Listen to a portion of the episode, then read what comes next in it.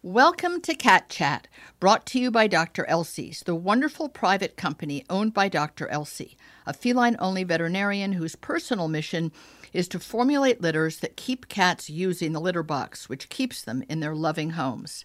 I'm Tracie Hotchner, the author of the Cat Bible Everything Your Cat Expects You to Know. My mission is to entertain, educate, and inspire cat lovers like you to give their kitty cats the best possible life in nutrition, affection, and environmental enrichment.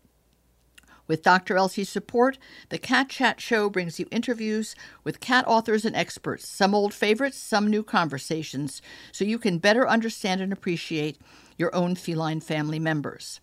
Dr. Elsey's is also the founding and continuing sponsor of my New York Cat Film Festival, short films from around the world that celebrate the kitty cat, which will be back in theaters starting on Global Cat Day, October 16th, around the country and will travel nationwide through 2022. Meantime, thanks to Dr. Elsey's, you can now see streaming versions of earlier festivals for free on Tubi TV. I am delighted to be talking to Andrew Graham. He's a filmmaker who had his own film production company that did a very good deed, and it wound up being a very good deed to a kitty that a gal was doing a very good deed for. And we'll talk about the specifics of that, but it's a really uplifting and very educational film. It's called Winston the Kitty Who Couldn't Pee. Andrew, welcome to the show, and thank you for making this wonderful, inspirational film that's in the Cat Film Festival this year. Hi, thank you. It's great to be talking to you. I love how it all came about. It's a quite unusual story. You had your own production company and you donated a video to a local rescue to auction off. Tell me where that idea came to you. It's a wonderful idea to, to you know, goods and services. You are donating services. And that's as a raffle. It's, it's a brilliant idea. How did how were you involved with the local rescue? Uh, well, the, so the local rescue it's called Secondhand Hounds, uh, but they also deal with felines as well. Um, and my sister actually had fostered some cats from them. So I knew about the organization, and uh, I actually wound up with one of the cats that she had. No fostered. kidding.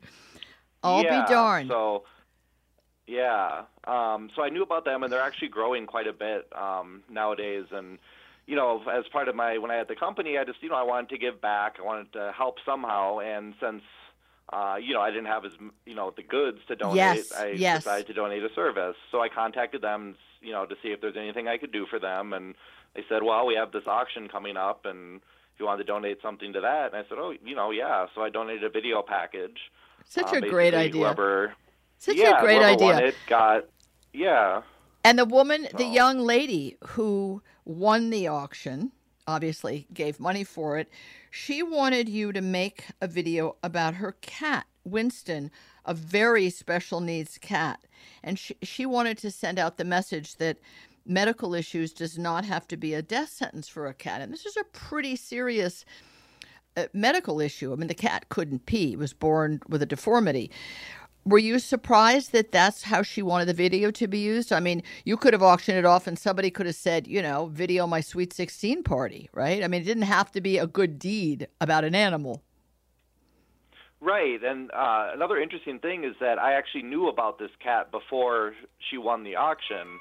Um, uh, my mom and sister um, had actually gone to his first birthday party. No Um, kidding. so he had uh, he had a presence on Facebook and he had a lot of followers and um so yeah, I'd actually heard of him before. So when she contacted me, I was like, "Well, this is very serendipitous. Like I had wanted to meet the cat and learn more about him anyway." That's 'Cause I so just, you know, I didn't know a lot, but I knew a little bit. So yeah, when she and I thought that was great. And How um, terrific. I was I mean that's that's Yeah. that's one of those situations where a handicapped, physically challenged pet, rather than becoming a Facebook star just to have followers, just so their owner can, I don't know, maybe make some money, you know, with people looking at him. This cat was an advocate for for other people and, and animals who have serious medical problems and can learn to live with them really happily. It was it's quite extraordinary what she was willing to do on his behalf. And you film it really well and, and she's the one talking to the camera a lot, although we see Winston a lot.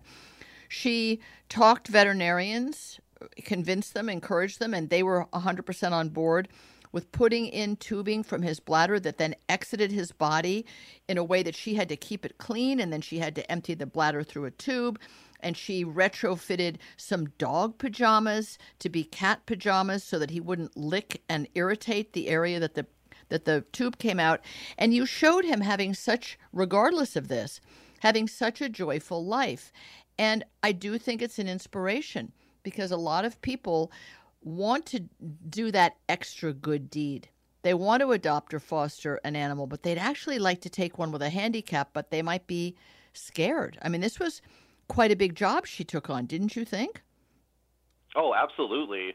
Yeah, and you know, she had some hesitations actually of showing everything about him, like showing him his urine being drained and kind of right. getting very up close and personal. And she kind of you know, hesitated on that. She didn't want to, you know, exploit him too much. And um, but at the end of the day, she was very happy with the video, and uh, I think it. I thought it was important to kind of show everything. I know. agree. I agree that we don't just sort of gloss over the part. You go, oh, that's not so bad. You open a little spigot, and the pee comes out, and then you close it, and then you wipe him off with a wipey, and you wear gloves yourself, and you do that a couple of times a day. And as they say, Bob's your uncle. And this cat has had such spark and verve and playfulness as she says you know he has a, a, a, a zest for life that everybody responded to was megan sick herself at the time when she took on winston's challenges i believe she was yes i mean uh, she was had been battling cancer for a while. So I have to just say, I didn't know that. I went back and looked more carefully at the notes that you had written when you submitted the film. And I thought, oh my goodness, this young, beautiful young lady has died. And I thought, oh, is this, you know, I, I you, you always think, well, suicide? You don't know what to think. The fact that she died of cancer and during that was doing this incredible effortful job on behalf of an animal with a physical challenge, to me is even more touching. Then you have the next layer of goodness, which is that when Megan passed away, her family, her grandmother, took on this same huge responsibility for the cat in honor of Megan, right? Yes, exactly. And the Megan's mom also would post updates on his Facebook page and kind of continued the legacy. Wow. You know, after Megan was gone. I wonder, you know, not to be too uh, sentimental, I wonder if that didn't give them something positive to focus on after they lost the daughter and granddaughter, something to celebrate her goodness and her kindness on behalf of this cat. Yeah, I think, you know, it was a little piece of Megan that was still alive yes. and you know, it was he was a part of their family. So yeah, it was it was really very touching because you you think about any animal that has severe medical needs. Oh my gosh, what if something happens? If if you've taken on the responsibility, you think, what happens if something happens to me? Nobody else is going to want to do this.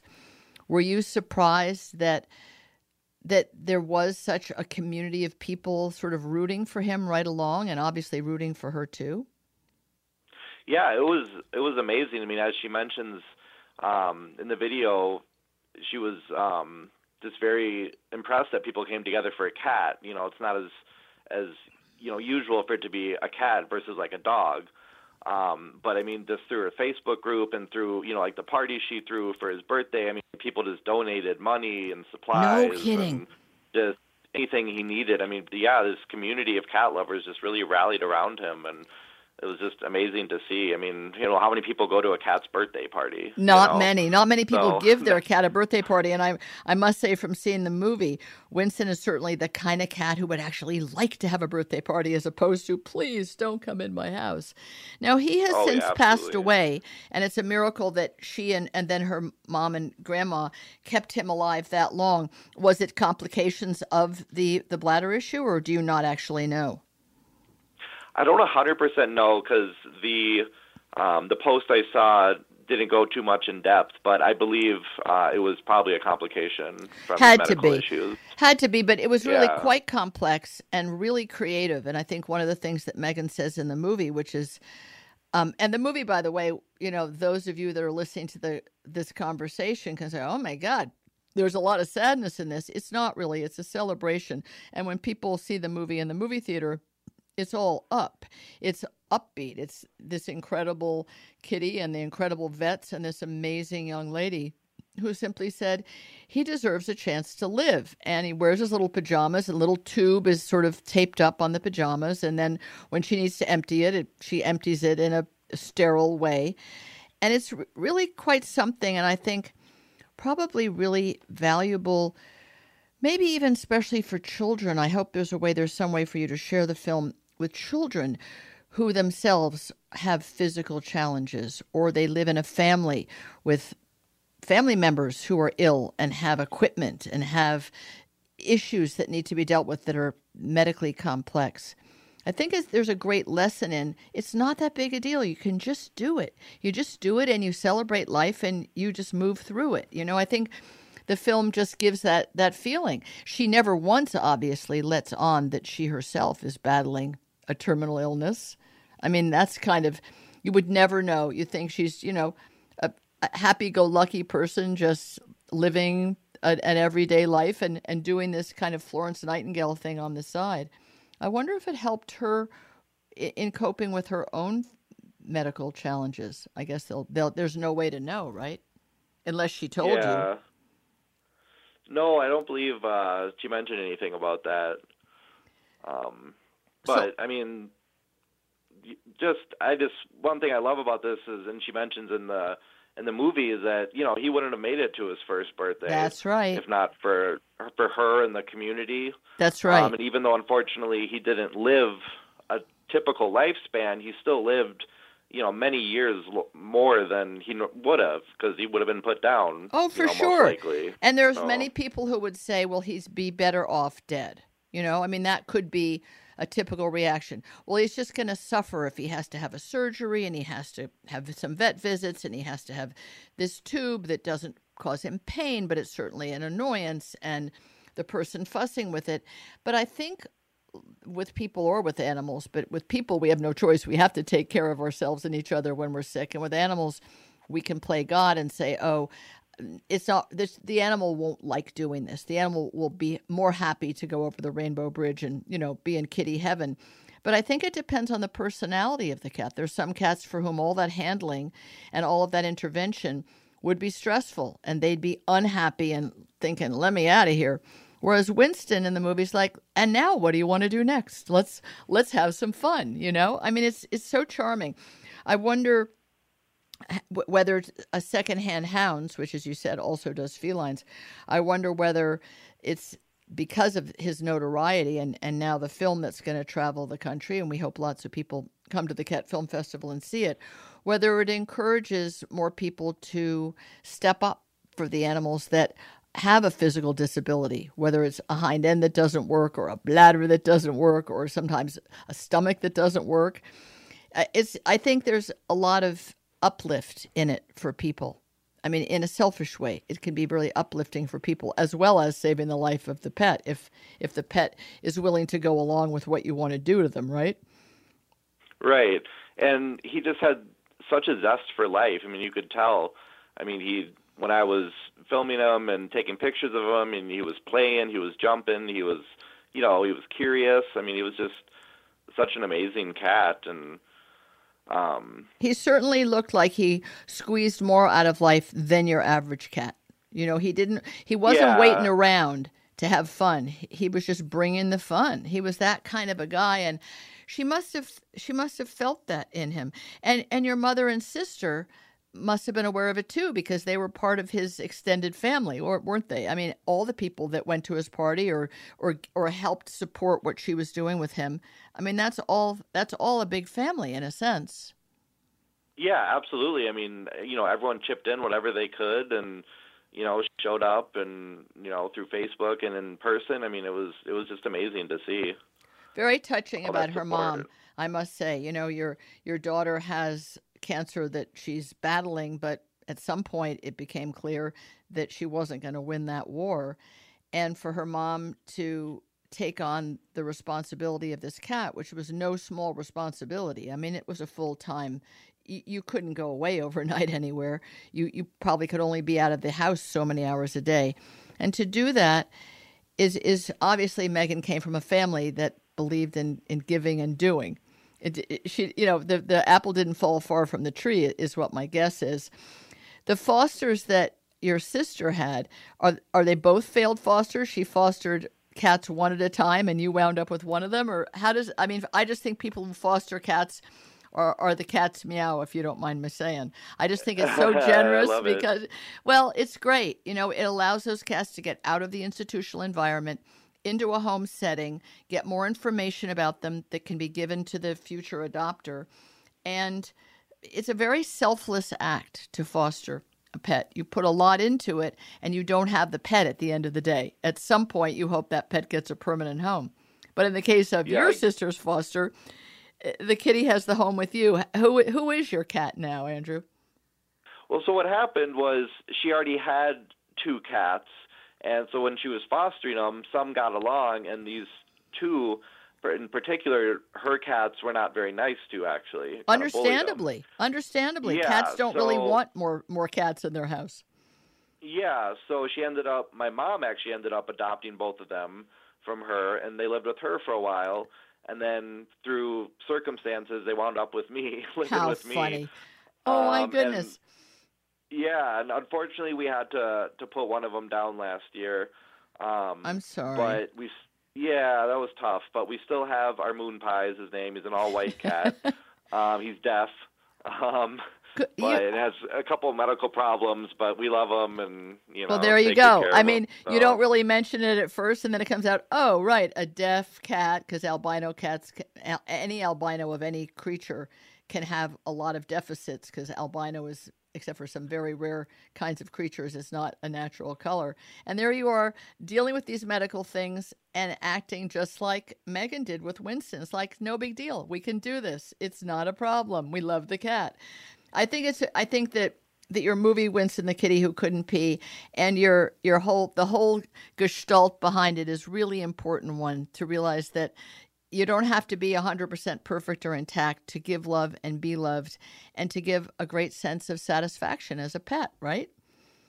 Oh, I totally agree. I mean, in fact, I think some of these, you know, cats that have some of these issues, you know, can be more interesting even. Yes. I mean, they just, you know, just through whatever it is, they just have a kind of a different way of living and I love it. You know, I my sister has uh, two one-eye cats. Oh my you know, goodness, and, your family, yeah, you people. So you people my, are too yeah. good. That's great. They I do. know, I think they bring it. I think they bring an extra level of of who knows what moxie to the table these kitties that have to overcome deficits of any kind andrew we've run out of time but i'm so looking forward to having everyone see winston the kitty who couldn't pee in the film festival thank you for making it i hope you make some more animal films and submit them to the dog and cat film festival for next year you do a great job and you put a lot of heart into it thank you All right, great. Well, thank you so much.